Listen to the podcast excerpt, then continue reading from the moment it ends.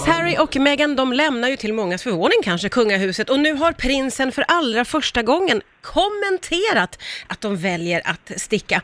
Med på telefon finns Ellen Myrgård Lindén som är hovreporter på Svensk Damtidning. Ellen, vad sa prinsen när han nu kommenterade det här för första gången? Ja, nej men må- många höll andan lite när prins Harry gjorde det här framträdandet på en välgörenhetsgala. Han började ju med att säga att eh, han älskar Storbritannien, det är hans hem och det kommer inte förändras.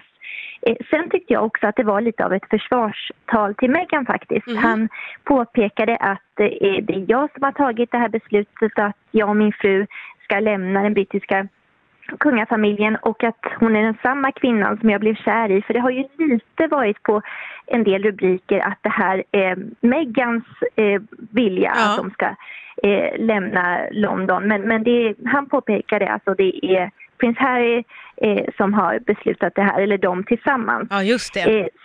Sen så, så sa han ju också att planen var att de skulle fortsätta stötta drottning Elizabeth som kungliga högheter men utan apanage. Okej. Men eh, det var inte möjligt, la han till där. Eh, det, drottning Elizabeth bestämde helt enkelt att de, de blir av med, med titlarna kungliga högheter i samband med det här beslutet.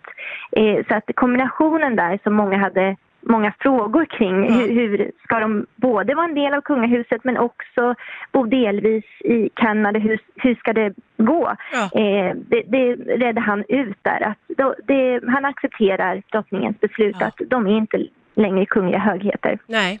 Och, och för de som inte riktigt har hängt med i det här, varför skulle du säga att de väljer att lämna kungahuset, Harry och Meghan?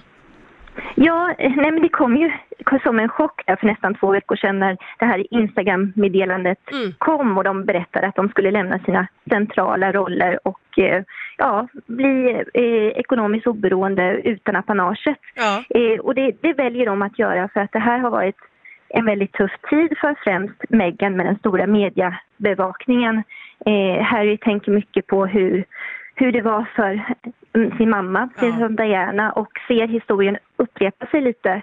Eh, så de har helt enkelt valt att ta ett kliv tillbaka, inte vara lika offentliga och dela sin tid mellan Storbritannien men också Nordamerika som de skrev i första eh, meddelandet. Men Kanada pekar alla uppgifter mot. Ja, just det. Och, Eh, där de också tillbringade julen, ska sägas. ja, okej. V- Vad tror du om framtiden för Harry och Meghan då? Va, hur, vad kommer de att göra nu?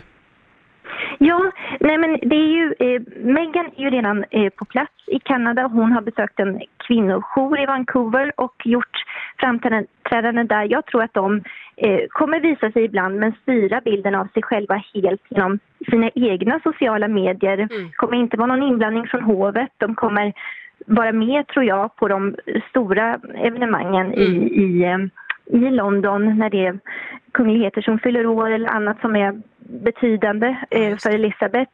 Men annars så kommer de hålla en mer låg eh, profil.